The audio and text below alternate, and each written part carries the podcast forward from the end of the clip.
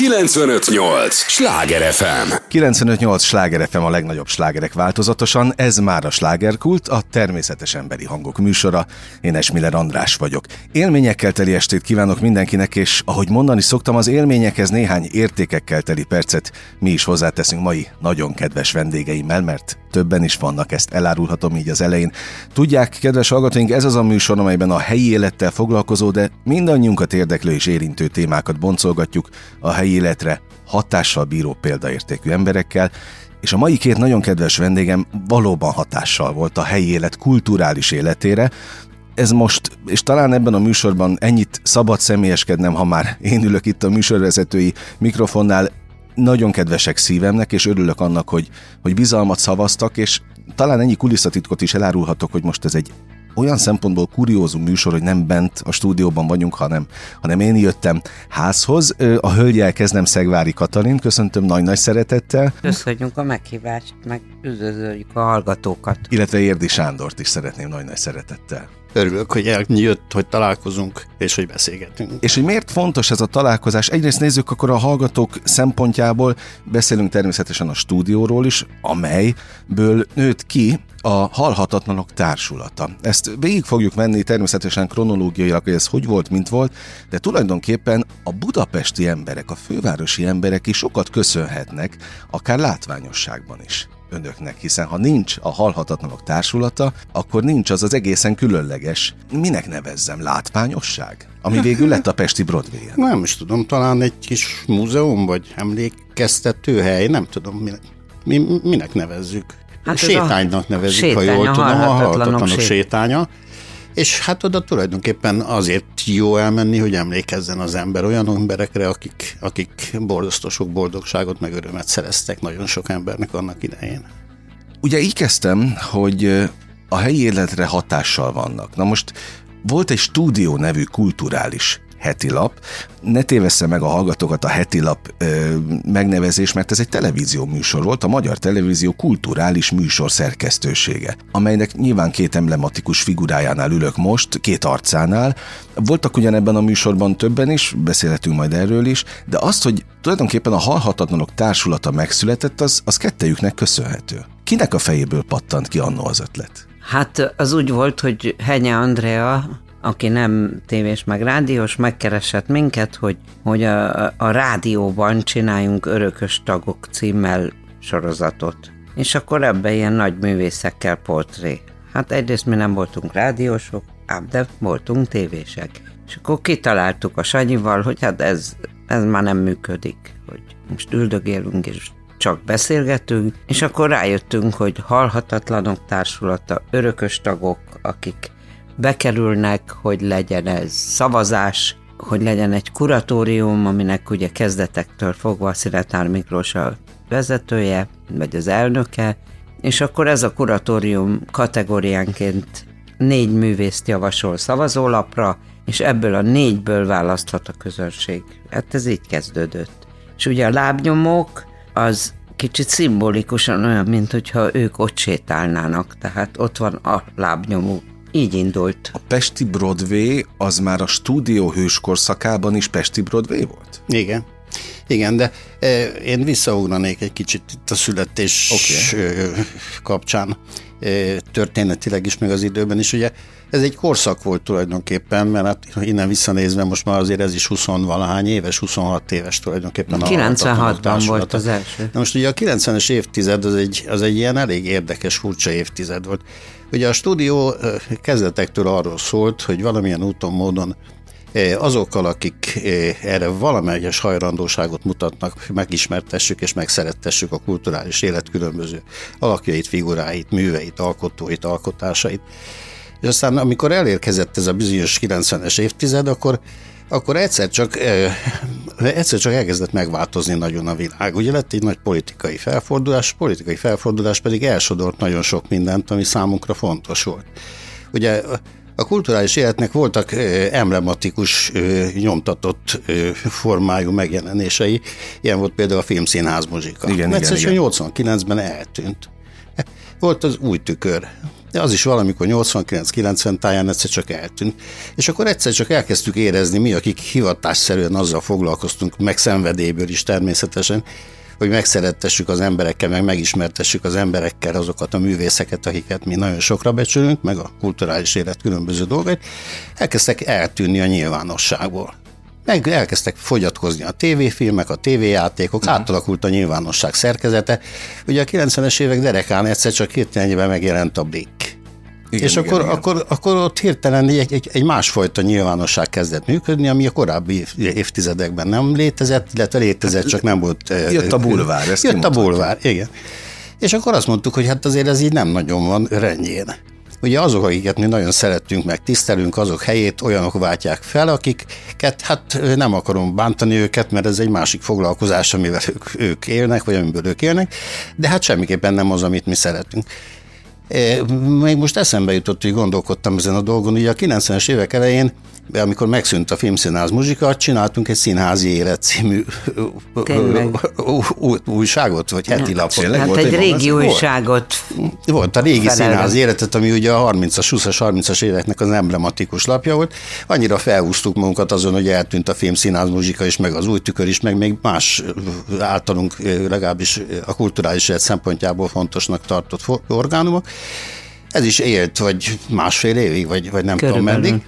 De ez is tulajdonképpen ennek a hiánynak a pótlását volt hivatott betölteni. Nem volt nagyon hosszú életű, nem is nagyon értettünk hozzá, hogy hogy kell lapot csinálni, ugye más volt a De szakmán. nem is volt anyagi segítség egy idő után. Tehát tulajdonképpen ez mind-mind hozzájárult ahhoz, hogy tulajdonképpen a 90-es évek derekán elkezdtünk ezen gondolkodni, hogy hogyan lehetne visszahozni tulajdonképpen értem, azt a fajta értem. nyilvánosságot is, rangot is, azt a, azt, azt a, a ami, ami kezdett eltűnni és megváltozni, és ennek a pótlására tulajdonképpen formálódott ki, ahogy a Kati elmondta, végül is ez a műsor ötlet, vagy műsorsorozat. Mm. Azt azért mondjuk el a hallgatóknak, én feltétlenül elmondom, hogy miért ülünk most így, így együtt. Mi az apropó, ugye nemrég volt a 2022-es Halhatatlanok Társulatának. Hát a, a, a, hát maga, a lábnyomoknak az avatása. Az avatás, na az, e- ezt a szót kerestem, köszönöm. Vándor Évával én beszélgettem ebben a műsorban, a hallgatók emlékeznek rá, és én tulajdonképpen ott...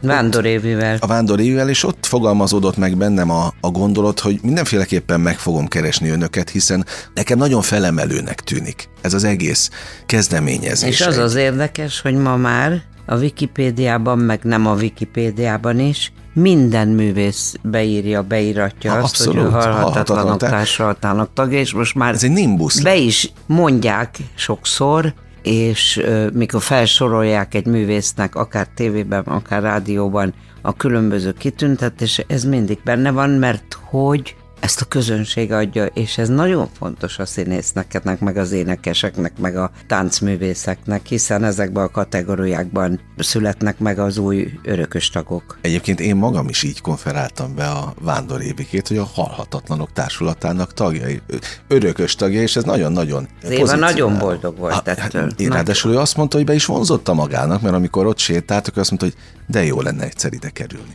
Igen, és azt hiszem, hogy nem ő az egyetlen, aki, aki ma már így gondolkodik erről. Ilyen furcsa dolog egyébként, hogy az ember elég hosszú életet él, akkor azért úgy, úgy évtizedeken keresztül látja, hogy hogyan változik a világ. És ha már szóba hoztam a színházi életet, ugye amikor elkezdtük a színházi életet feleleveníteni, akkor a régi évtizedek lapjai úgy kezünkbe kerültek, meg átforgattuk őket, és ugye ha belegondol az ember a, a 20-as, 30-as évek, de még a 40-es években is, eh, azok, akik, akik hogy mondjam, a magyar színjátszásnak az élvonalát képviselték, azok a mai észre szinte felfoghatatlan sztárok voltak. Uh-huh. Volt egy olyan fajta méltóság egy Csortos Gyulának, vagy egy Gózon Gyulának, egy Berki Lilinek, egy, szóval, ami, ami, hogy, szóval megsüvegelték őket az emberek, úgy félrehúzottak az útjukból, vonultak, mert királyok és királynők voltak. Igen. igen. E, egyszerűen volt egy, egy, nem, egy aura, ami körülvette őket. Most ugye az modern világ az egészen másról szól. Nem csak más emberekről szól, hanem más a stílus, más minden. De hát azért tulajdonképpen ez a fajta, ez a fajta királyság vagy királynőség azért hiányzik mindenkinek. És ahol lehet, vagy ahogy, ahogy egy pillanat, vagy egy csipetnyit belőle el lehet csippenteni, akkor ennek mindenki borzasztóan örül.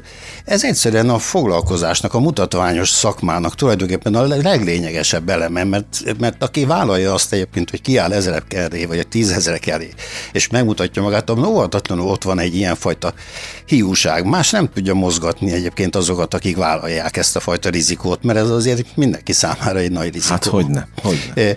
Tehát ha, ha nem tudja megkapni úgy, ahogy megkapta a 30-as években egyébként az ezért járót, akár tiszteletet, vagy, vagy megbecsülést, akkor ha valami picit ebből vissza tudunk lopni az életükbe, például azzal, hogy a lábnyomuk ott van mostantól kezdve a halhatatlanok sétányán, és ezt így be tudják írni az életrajzóba, talán pótol valamit, és ez, ez borzasztó, itt nekem legalábbis nagyon jó érzés. Egyébként eleinte nem volt ilyen lábnyomavatás, mert volt egy nagy gála, amit közvetített a televízió, és ott mutattuk be a közönségnek a győzteseket, de a lábnyomok azok meg oda kerültek. Uh-huh. Aztán, amikor már nem volt pénz arra, hogy gála, meg nem is volt lehetőség, akkor találtuk ki ezt, hogy akkor legyen ebből ünnep, hogy felavatjuk.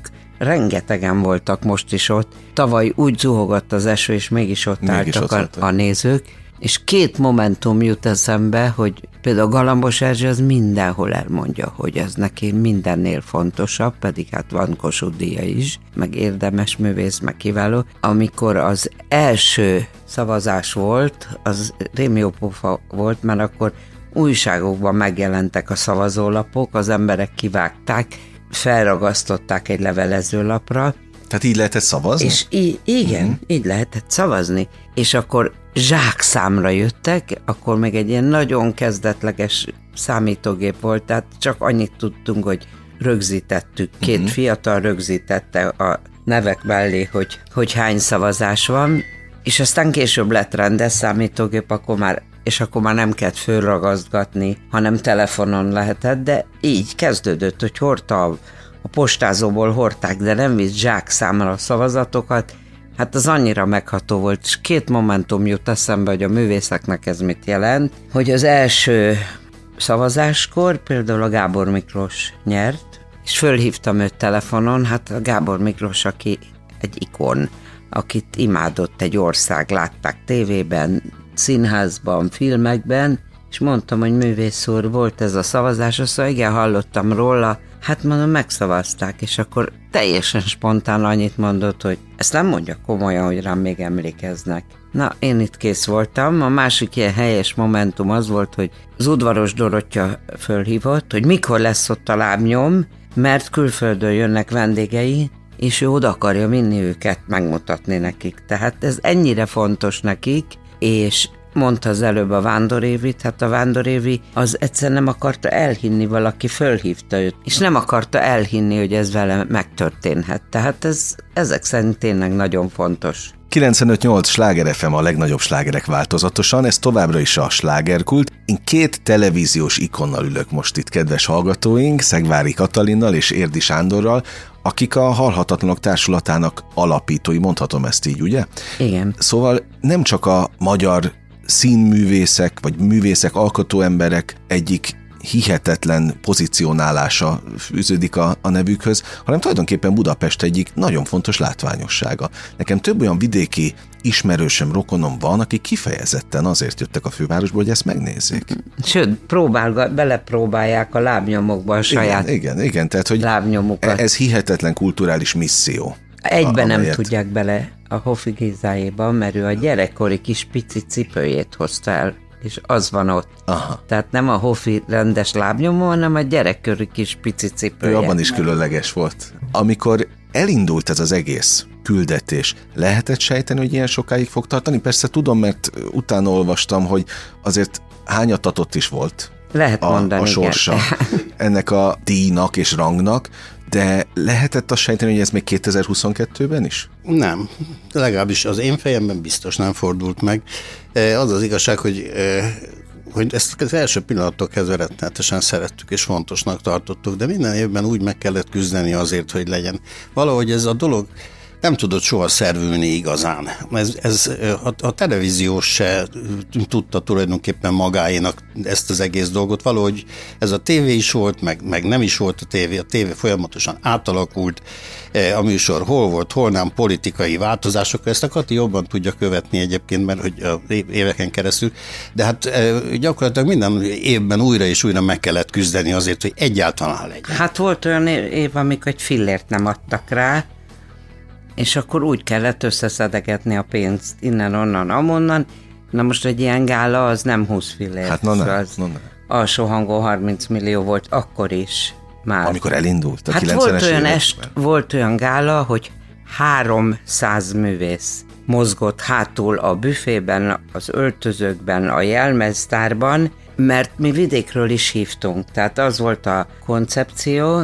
Volt olyan, amikor fölléptek, csináltunk mindenféle számokat, aztán volt olyan koncepció, hogy minden művész hozzon valakit, aki fiatal, aki tehetségesnek tart, és például Szabó István akkor hozta a ma már nagyon híres Elek Ferit, uh-huh. meg a Fullajtár Andreát, és azt mondta, hogy na ezekre oda kell figyelni, és ő nem csinált mást, mint felkonferálta őket, és ők megcsinálták a Heltai Mozi című versét, de dramatizált változatban. Akkor volt olyan koncepció, hogy minden művész, aki halhatatlan, az hívjon egy olyan partnert, akivel soha az életben nem lépne föl. Például a Sass Szilvia az egy balettáncost hívott, és megcsináltak egy nagyon profi balett uh-huh. számot, és aztán lett az a koncepció, ami végül is, amíg volt gála, először az Operett Színházban voltak a gálák, mindig Színetár rendezte,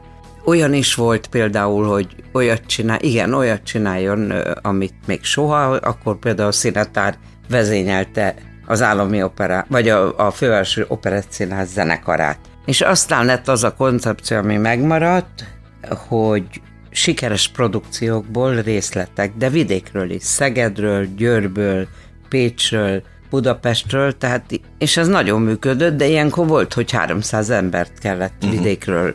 Hát amikor mondjuk musical részleteket hoztak föl például vidéki színházak, és akkor gyakorlatilag ott egyszer csak hirtelen megjelent 50 gyerek a színpadon, mert éppenséggel egyébként. Az Oliver, igen. Abból vagy egy másik musicalből és hát ennek meg volt egyébként a meg maga próbarendje, meg az utaztatása, szóval ezek, ezek nagyon nagy produkciók voltak uh-huh. a, amúgy, és majdnem mindig, sőt, talán mindig volt olyan jelenet, vagy olyan olyan valami, ami, ami elsősorban a Kati fejében született, vagy a Kati... Ja, saját produkció, fejében, igen. Tehát saját produkció, amit művészekkel közösen találtunk ki, vagy találtak ki, és erre az egyetlen alkalomra találtak ki, csinálták meg, hozták össze, próbálták egyébként Almás Éva, Halász Jutka, Hámor Ildikó és a Kakuk Tojás, aki hát szenzációs volt, mert hát hogy gyönyörű hangja van egy operának, az rendben van, de nagyszerű humora van, és nagyon működött egy ilyen vidám egyveleg, az a Miller Lajos. És mhm. ez annyira sikeres volt, hogy ezt két egymást követő gálán is megcsináltuk. Tehát voltak ilyen saját produkciók, egyszerűen a mi örömünkre is, meg hát a közönségnek kellett adni egyébként valami olyasmit, ami nem feltétlenül egyébként egy már látható, vagy valahol játszott musical, vagy, vagy valamilyen zenés előadás.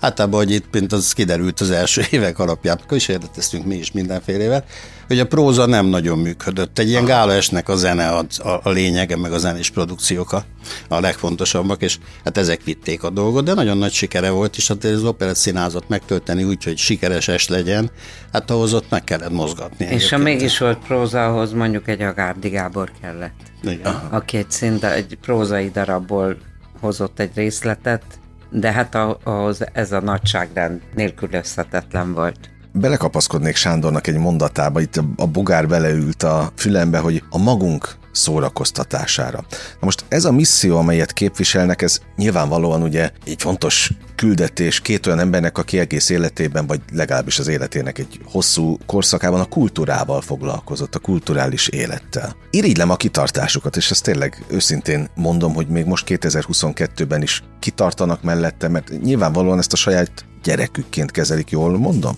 Igen. de hogy azért hányatatott sorsa volt ennek. Tehát voltak évek, amelyek kimaradtak, mert nem lehetett megteremteni. Pedig felajánlottuk, a, vívni egy ilyen ötlet. Felajánlottuk a magyar televíziónak azt is, hogy mi háttérben maradunk, nem akarunk szerepelni a képernyőn, mert ugye még az is volt, hogy nem csak, hogy ajándékot kaptak a művészek, meg szobrot, hanem a szponzoroktól rengeteg gyönyörűséget, hanem mindenkiről készült egy portréfilm. Na most hát egy ideig ugye nem volt, aztán nem kellett a tévének, és akkor a klubrádióba elvittük, de igazából most élet föl igazán, hogy az ATV mi az első években egyébként ezeket a portrékat mit csináltuk, tehát a felét a Kati, a másik felét jó magam, és aztán amikor már úgy érezhető volt, hogy hát nem vagyunk mi olyan nagyon kedves gyerekei ennek a televíziónak, mikor mindenféle politikai változások voltak, akkor mi kiszálltunk ebből a dologból, nem akartunk tehertétel lenni ezen az egészen, szerettük volna, az minden körülmények között tovább menj.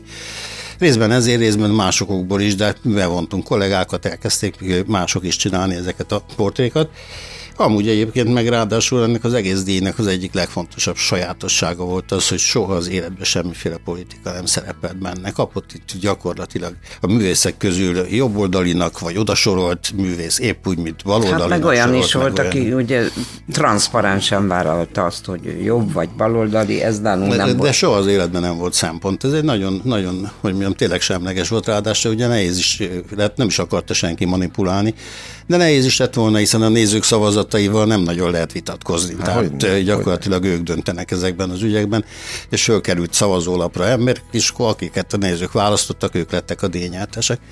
De hát aztán a dolog az ilyen, ilyen furán alakult, hogy, hogy hiába vonultunk háttérbe, hiába ajánlottuk föl valahogy mégse nagyon kellett ez a történet. Véletlenül azért, mert akár így, akár úgy nem érdemes ebben a dologban álszerénynek lenni, ez mindenképpen hozzánk kötődött. És amikor mi nem voltunk valamilyen módon valahol szalonképesek, akkor ez a dolog nem is működött. Amúgy az ATV, ahol mi már csak tanácsadók vagyunk, és a kuratórium tagjai, nagyon profin csinálja. Ugye nekünk volt egy kikötésünk, amikor szóba került ez, hogy nagyon szeretnénk, illetve szeretnénk, azt kérjük, hogy ezt a Rónai Egon uh-huh. neve alatt fusson, mert a Rónai jártas. A művészet világában ott van minden balett bemutatón, opera bemutatón, tehát tudtuk, hogy ő jó kezekben van. Érzékeny erre az egészre, és akkor a vezérigazgató azt mondta, hogy jó, hát hogyha így gondoljuk, hogy az Egon, akkor legyen az Egon, és mi, mondom, maradtunk tanácsadók, tehát uh-huh. mi mhm. már nem kotnyeleskedünk, hogy de ezt ne így csináljátok, hanem amúgy. Egyébként ahhoz kapcsolódva, hogy, hogy misszió ez, azt nem tudom, de azt tudom, hogy ugye mi, az az igazság, hogy olyanok voltunk, akik még nagyon-nagyon hittünk abba, és talán még valamennyire ma is hiszünk, amit. Szóval ugye a könyvek által megy a világ elébb.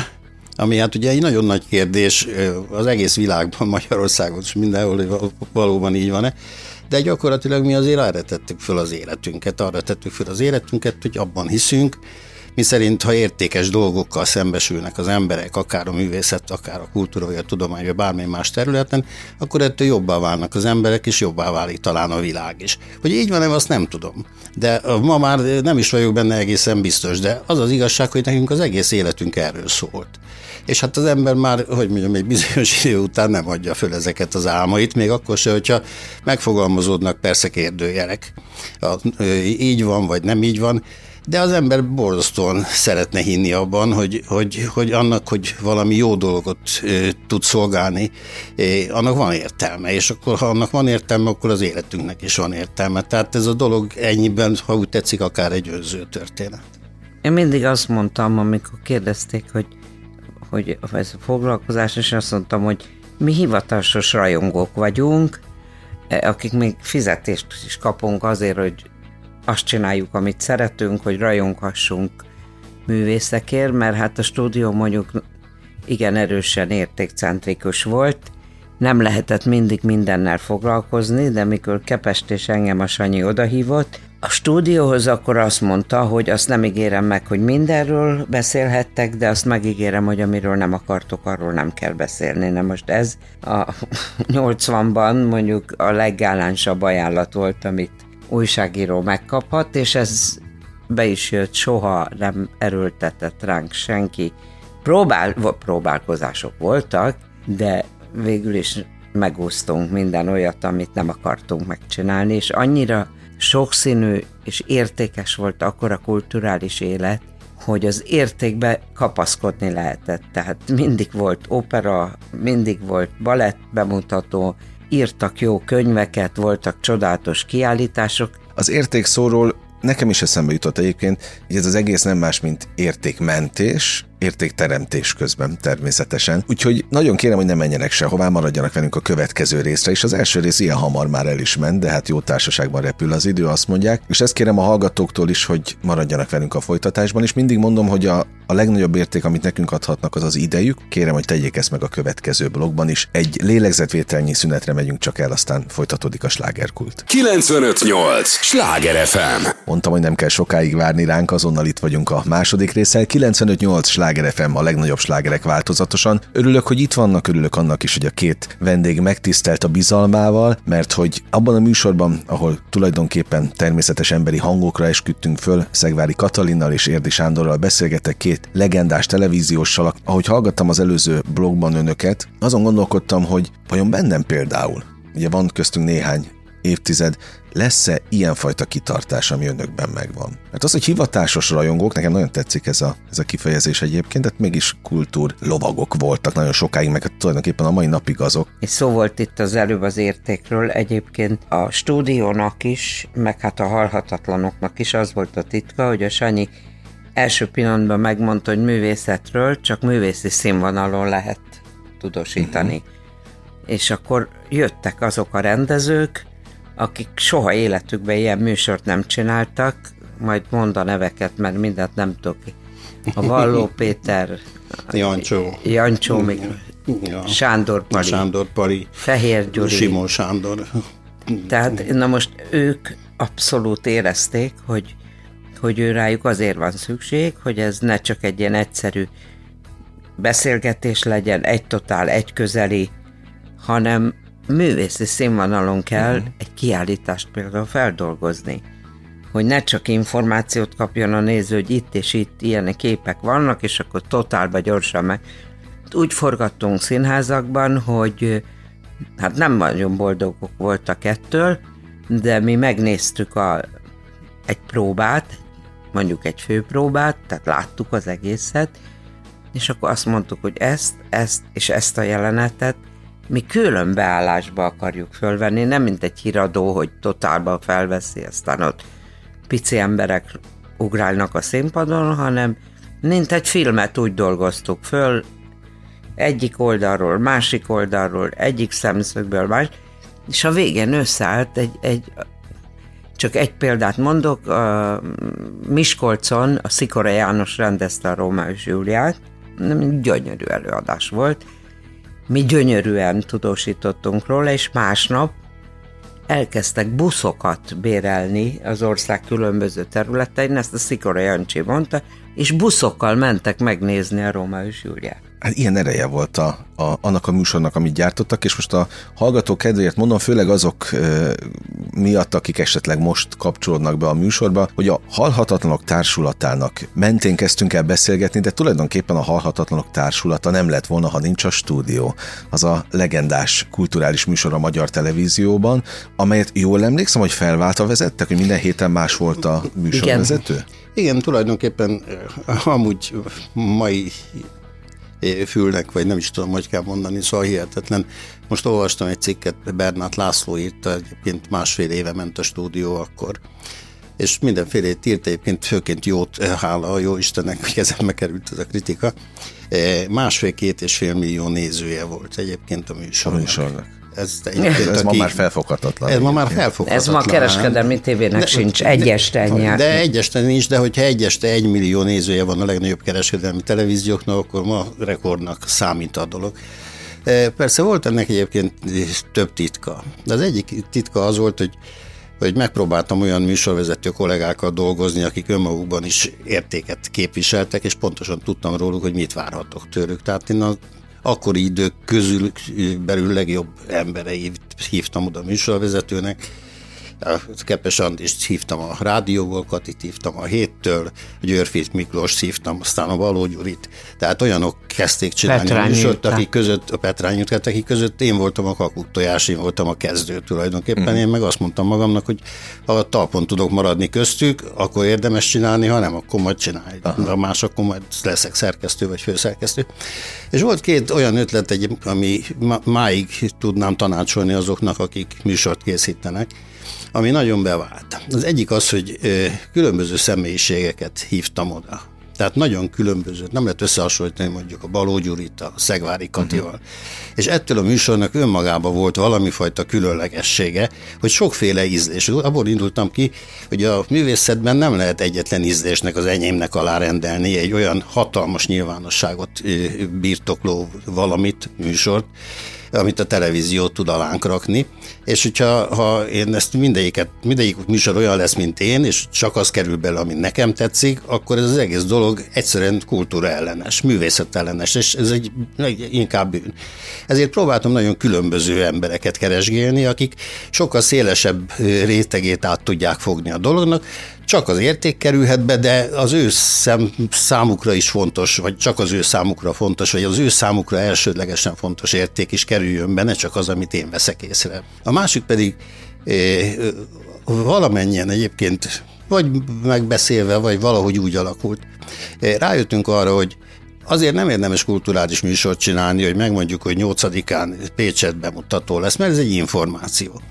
Azért se érdemes, hogy elmondjuk azt, hogy Gizike együtt játszik Pistikével, és a ketten egymásnak mennyire örülnek, hogy most végre egyszerre közös színpadon vannak, mert ez meg az ő magánügyük.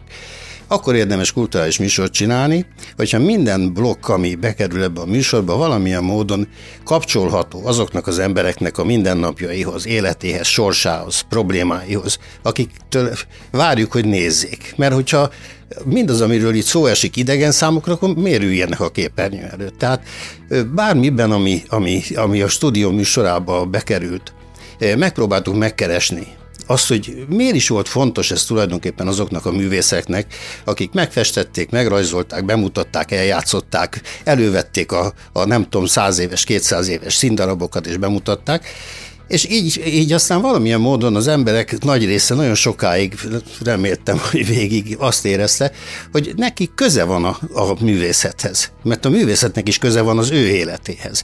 De most minden olyan műsor, amiből ez hiányzik, az információ hordozó valamilyen ilyen, nem tudom, színes micsoda, amit persze, hogy nem nagyon néznek az emberek, mert minek.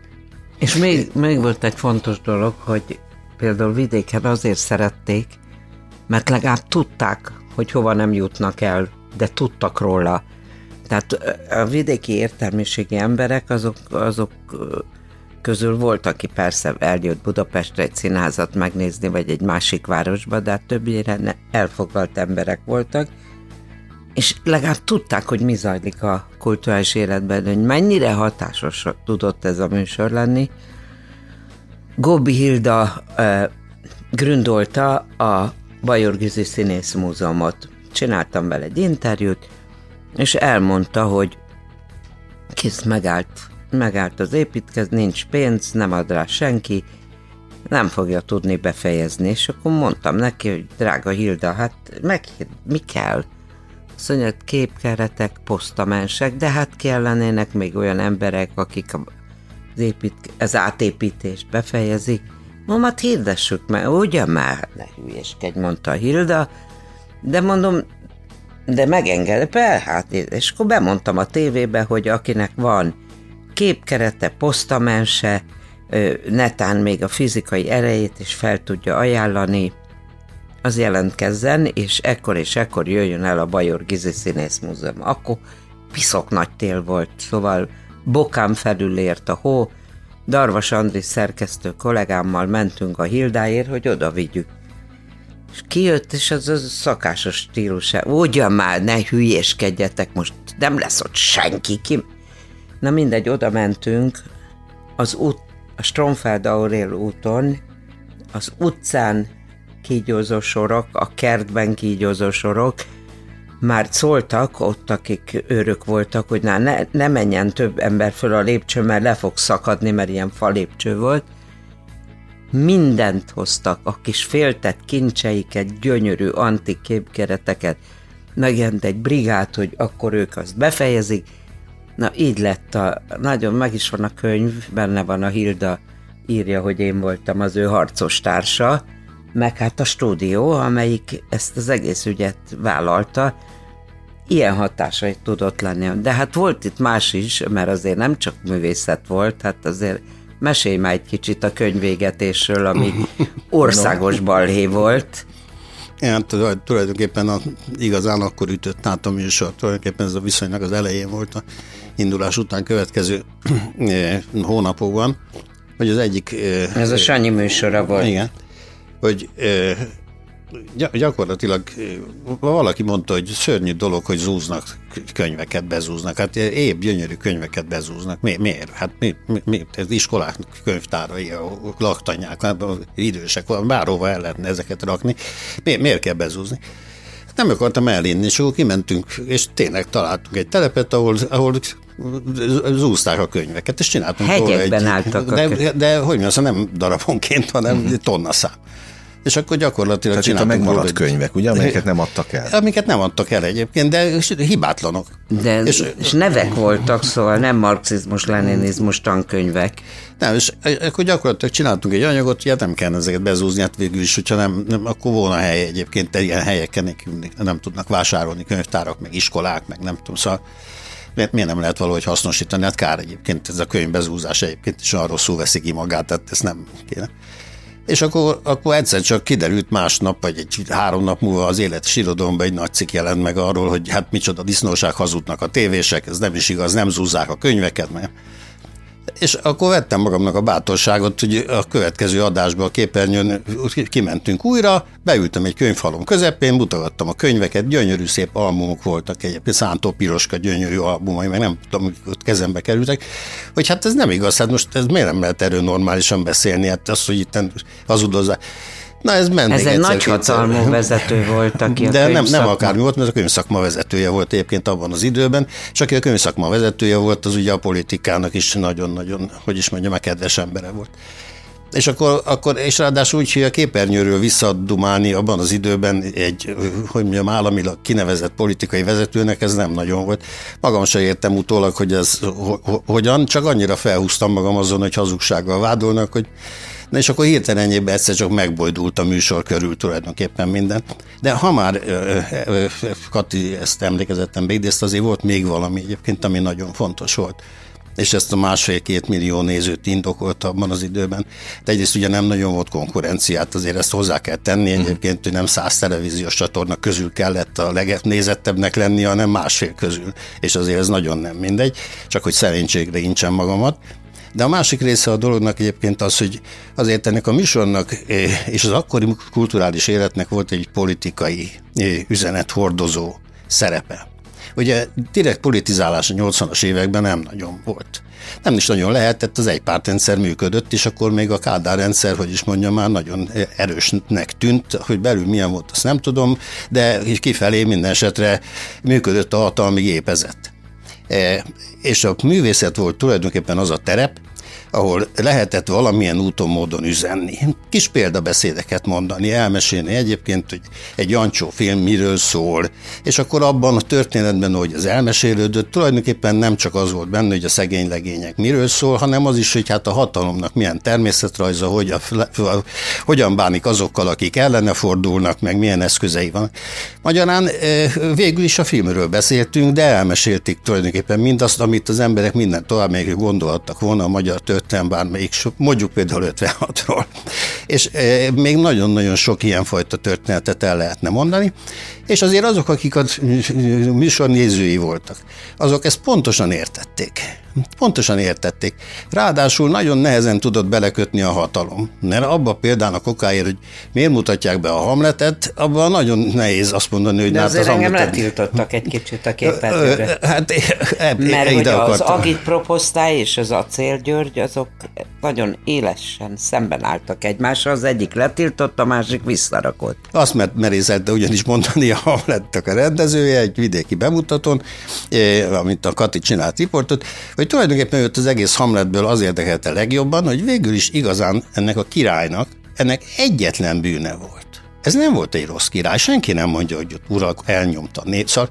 Egyetlen bűne volt, hogy megölte az elődjét. És akkor innentől kezdve, és őt ez érdekelt, hogy akkor tulajdonképpen hogy működik hát, ez a mechanizmus. Claudius konszolidálni akar egy országot. Igen. És akkor innentől kezdve elszabadult a pokol, csak akadt itt azért egy, megpróbálták letiltani, aztán azt Szintán Miklós Az jó pofa, jó pofa volt. Rengeteg történetünk van, amit megúsztunk. Az első néhány évünk azért elég viharos volt, szóval itt most már persze megszépítő messzeség, de hát azért azért elég sokszor álltunk a szőnyek szélén tulajdonképpen ilyen történetek miatt, mint amit a, a Kati elmondott. Úgyhogy volt időszak, amikor szerdán folyamatosan és állandóan szépen felöltözve mentem be a televízióba, és mondtam, hogy csak a acélelvtársat kapcsolják, már ugye a titkárnőjét, hogy a komikot szól a telefon, hogy menjek a parlamentbe hozzá, mert rendszeres volt egyébként a, a dolog, de végül is tulajdonképpen érdekes módon nem akartak mártírt csinálni belőlünk. Folyamatosan és állandóan szerették volna, hogy jó útra térünk, miközben nem csináltunk felforgószóval semmi olyasmit, ami, ami nem volt ebbe, hogy igazán be lehetett volna kötni. De hát mindenki értette ezeket az üzeneteket, amik mm. folyamatosak voltak egyébként a képernyőről, és aztán végül is még úgy döntöttek, hogy nagyobb kosszal járna egy másfél-két milliós nézettségű műsort egyik napról a másikra megszüntetnének, mint hogyha egy kicsit leordítják a fejünket. Mm. Ott volt, amikor én mentem a legtöbbször, volt, amikor már a Kepest is, meg a Katit is már hármankat hívott be hosszú beszélgetésre. Kepest a Balatonon ki kellett szedni egy vitorlásból akkor még nem volt mobiltelefon, már az acél azt mondta, hogy jöjjön a kepes is. Hát éppen a Nádas, Nádas Péter interjú miatt, szóval voltak az itt kemény időszakok, de, hát de erről azért nem nagyon szeretek tulajdonképpen beszélni, mert hát természetesen nem, szóval voltak olyan emberek, akiket tényleg letiltottak, akiket uh-huh. tényleg bántottak, akiknek tényleg nagyon nehéz sorsuk volt, nem mi voltunk a mártírok, tehát uh-huh. nagyon nehezen beszélek arról, hogy mennyi balhé volt, meg cirkusz volt, mert egy másodpercig se szeretném, ha bárki azt hinné, hogy be akarok akarok állni azok közé, akiket bántott az a rendszer. Nem, mi, mi nagyon is kedvezményezettjei mm. voltunk egyébként, hiszen különben nem csinálhatunk volna ilyen hatásokú műsort a magyar televízióban abban nem, az mert időben. tudni, mégiscsak megmaradtunk, és hogy? mégiscsak megcsinálhattuk, amit szerettünk volna, te, tényleg nem voltunk mártírok. Ez nagyon érdekes, mert a televízióban oda küldtek mindenkit, akiről azt hitték, hogy rendet, kell, rendet tud csinálni. Ugye ez egy keménykezű ember is, majd oda megy a tévébe, és ott rendet csinál ezeket a bohéneket. Kellett rendet csinálni egyáltalán? Igen, hogy itt vannak kilengések. Hát természetesen vannak, és hát azért oda kellett volna valaki, aki rendet csinál. De hát nagyon érdekes, mert tulajdonképpen minden televízió már ilyen pártkádernek, akit oda küldtek, az lett a végzete, hogy beleszeretett a televízióba. Meg az ottani emberekben. Meg az ottani emberekben, meg a műsorkészítésben, meg a nem tudom, tehát egészen egyszer csak a szabadság tér beszippantotta. És akkor gyakorlatilag megszelídültek a szó klasszikus értelmében, ez lett a végzetük amúgy. 95-8 sláger FM a legnagyobb slágerek változatosan. Örülök, hogy itt vannak, a slágerkultot hallgatják, Szegvári Katalinnal és Érdi Sándorral beszélgetek, és azért sztoriznak és beszélgetünk a régi időkről, mert egy legendás televízió műsorról beszélgettünk. A stúdióról van szó, amely egy kulturális heti lap volt, ugye annak idején, már ez is egy furcsa kifejezés volt. Annak idején még nekem emlékszem gyerekként, és ezt el kell mondanom a hallgatóknak feltétlenül, úgyis az elején mondtam, hogy egy picit hazabeszélhetek én úgy kerestem meg önöket, és ezt nagyon őszintén mondtam, hogy tulajdonképpen a stúdión szocializálódtam, és én is egy nagy ajándéknak tartom, hogy most egy kulturális műsort vezethetek itt a Sláger fm de hát a kulturális műsorokat természetesen önök indították el Magyarországon, és én ezt gyerekkoromban néztem. Édesanyám a moziüzemi vállalatnál dolgozott, ott pláne megvolt a, a, a filmek részéről a kulturális irányítottság, vagy az alap, és emlékszem, hogy amikor Salgotaránba jött forgatni a stúdió, egyébként Érdi Sándor jött, ő volt a, vagy ön volt akkor, aki a helyi mozi igazgatóval beszélgetett, még arra is emlékszem, hogy ott a, a mozi nézőterén. Tehát, hogy még az is olyan jól nézett ki a képernyőn, az élményszámban, meg, meg ünnepként kezelték a városba, hogy ott forgatta a stúdió. Tehát volt ereje ennek a műsornak. Én és... megmondom őszintén, most azt mondják én, hogy álszent vagyok, meg álszemérmes, pedig halál őszintén mondom, hogy mi nem értjük, hogy, hogy a búvánatba emlékeznek még mindig erre a műsorra, de emlékeznek. Jó, akkor kérdezek, önökre emlékeznek? Mert ugye egy olyan időszakban voltak képernyőn, amikor tényleg nem volt konkurencia, nem volt más tévé, meg más kulturális műsor, szóval megmaradt az arcuk, a, megállít, látják önöket az utcán meg, a mai napig? Meg, eh, nem, a Kati mondja egyébként, hogy ő, ő hogy De hogy nem, téged is megismernek, hát nem mondom. Azt épp azt akarom mondani, hogy engem megállítanak. Természetesen egy meghatározott évjáraton fölött. Tehát akik ma olyan 40-45 évesnél idősebbek, azok közül hát vannak gyerekkori vagy fiatalkori emlékeik szüleiktől is hallottak ezt, azt, azt a, a dologról, és azok megismernek. Hát ugye azért járunk, hogy mondjam, most ugye ritkán van a Covid miatt, de olyan helyekre egyébként, ahova azok járnak a Zeneakadémiára, vagy nem tudom, már csak a fiam miatt is művészmúziba egy haverommal szoktunk járni, vagy nem tudom, és gyakorlatilag ott az a közönség egyébként, akik színházba járóak, koncertre járóak, kiállításra járóak, azok egyébként közül nagyon sokan egyébként máig oda jönnek egyébként, és köszönnek. Most ott a pozsonyi pikniken egyébként egy ilyen halhatatlanok, nem is tudom, könyvbemutatója az Egonnak, és ott üldögéltünk mi is egyébként nekik írtunk bele egy kis előszót, vagy nem tudom, és ott sorra jöttek oda az emberek egyébként, így, így megrángatták az, hogy jaj, csak egy pillanatra, szóval egyébként egy csomóan emlékeznek. Ja, a piknik. Igen, és nagyon jól esik, töredelmesen bevallom. Biztos ez a hiúság bennünk is bennünk van, ugyanúgy, mint azokból, akik valamilyen módon mutatványos szakmában dolgoztak, de nagyon jól esik. Katalin, ezt is akartam már kérdezni, hogy Katalin vagy Kati, mert emlékszem, hogy mindenki Szegvári katizott a tévében. Ja, igen, de Tehát nekem is Kati maradt voltam, meg. Szóval kiírva uh-huh. mindig megismernek a hangomat, ez nagyon érdekes, uh-huh. hogy ha más nem a hangomról megismernek, a fiatal, fiatalabb korosztályból mielőtt jött ide, meséltem, de akkor most megismétlem, hogy cerültem egy étterembe, és egy fiatalabb ember nagyon kitartóan nézett, és aztán amikor mentem, elkérdezte, hogy ugye maga tévés volt, igen, azt mondja, valami kulturális, az, az kulturális műsor, azt mondja, mert én nagyon szerettem a maga hangjára elaludni, mikor kicsi voltam, tehát ez is egy emlék. Na hát kinek mi az emlék, ugye? Igen, Á, igen, hát az, amit a Sanyi mond, azok az idősebb korosztály megismer, a fiatalok persze nem, de hát ez végül is nem baj. De az, hogy még ma is időnként írott formában felhozzák a stúdiót, és dicsérik, és, és emlékeznek rá, és egy ilyen mértékadó műsornak tartották, ez, ez létezik, és mondom, én nem nagyon értem, hogy ez hogy mikor olyan dolgokat szoktak elfelejteni, a, hogy az elképesztő, hogy én azt hinném, hogy arra emlékez. De hát, jó esik, de hát én már 25 éve nem vagyok a képernyőn, pontosabban ez nem igaz mert azért nekem egy csomó, nem csomó, néhány műsoromat azért a televízió az ötös csatornán ismétli igen, a igen. magyar televízió, úgyhogy én úgy időnként nézem magamat a képernyőn, és a Halhatatlanok Társulata biztosítja a halhatatlanságomat, hiszen azokat a portrékat, amiket még az első évfolyamokban csináltam, az Agárdi Gáborral, a Sinkovics Imrével, Máté Erzsé, a, a, a Máté Erzsével, ezeket, és még jó néhányat, ezeket azért ismételni szoktam a magyar televízió, szerintem ismételni is fogja még sokáig, és ebből következőleg, mint hogy azokban én is ott vagyok, ebből következőleg a, a halhatatlanok társulata valamilyen úton módon az én halhatatlanságomnak is a kovácsa. Hát, mind, mindannyiukét egyébként, mert a stúdió örökség az a halhatatlanok társulatában él tovább. Speciális formában, de igen, azért benne van. egyébként igen. igen ez igaz. Ilyen szempontból. És ugye én emlékszem, nekem van otthon könyvem, Siker Nagymesterei címmel, azt ugye közösen írták. Igen, igen, igen, igen. Tehát, igen. hogy itt azért volt mindenféle területen kulturális tevékenység, értékteremtés ott is, mert az egy a mai napig jó könyv, én még talán kérdéseket is És el ne felejtsük, abból. hogy mi most már halhatatlanok vagyunk, mert mikor volt a lábnyomavatás, vége volt a ceremóniának, már éppen indultunk haza, amikor egyszer csak halljuk, hogy a Róna Jegon azt mondja, hogy Szegvári Kati, Érdi Sándor, Szinetár Miklós jöjjenek ide a kis pódium elé, és kaptunk ugyanolyan kis üvegszobrot, mint a színészek, meg a táncosok, meg a ö, operisták, és rá van írva, hogy halhatat a nevünk, és az, hogy mi a Halhatatlanok Társulatának tagjai vagyunk, Úgyhogy tényleg halhatatlanok vagyunk. Szívből gratulálok. De ezt nem Szé- tudta, ugye? Nem, nem tudtam, és pont azért a, a sok-sok méltatlan évért talán ez valahol egy kárpótlás Hát is. mi majdnem elájultunk. Mondta az Egon, hogy beszéljünk, mondtam, hogy én nem tudok, mert én csak bőgtem,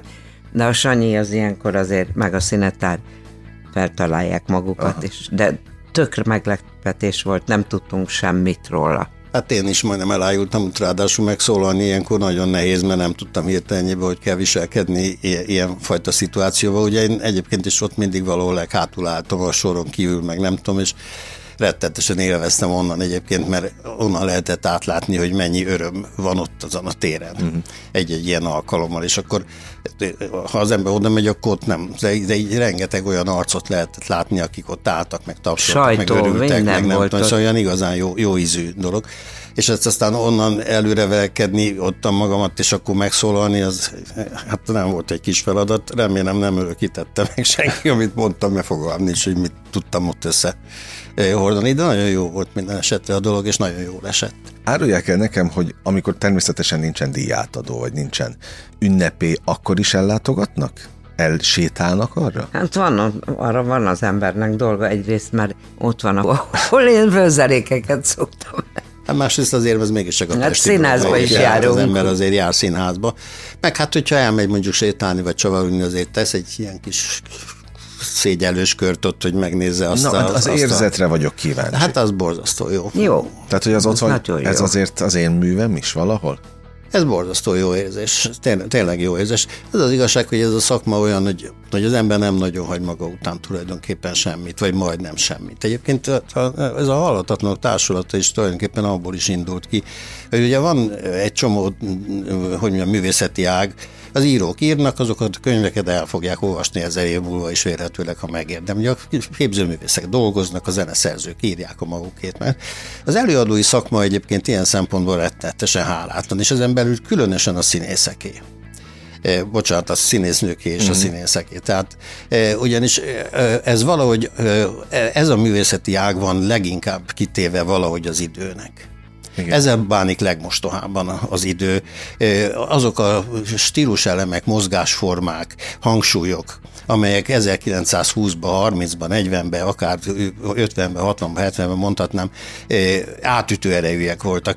Egy idő után, ahogy mi változunk, meg a világ változik körülöttünk, a mi stílusunk változik, elkezdenek valamilyen módon, hát a legjobb eset, ha azt mondjuk róla, hogy múzeális értékké válnak, de semmiképpen nem olyan átütő erejűek, mint amilyenek abban a pillanatban voltak. Tehát ez egy nagyon-nagyon nagyon mostoha foglalkozás, ha az időfaktorát is figyelembe vesszük, és ezért különösképpen örülök annak, hogy, hogy végül is ezt kitaláltuk valamilyen úton módon, hogy éppen ennek a, az időben eltűnő, szelfoszló, nyom nélküli, vagy nagyon halvány nyomot hagyó művészeti ágnak maradjon egy ilyenfajta lenyomata. Kedves hallgatóink, már majdnem 200-nál tart a halhatatlan. Nem, még ott nem, de, Na, de majdnem. közelítünk. So, sokan vannak, szóval a Halhatatlanok Társulatának weboldalán meg tudják nézni. Mindent. Nagyon pontosan, azt mikor, is, hogy ki. Kihányba lett halhatatlan. Szóval szépen dokumentálva van, úgyhogy keressenek rá. Mit kívánjak önöknek a végén?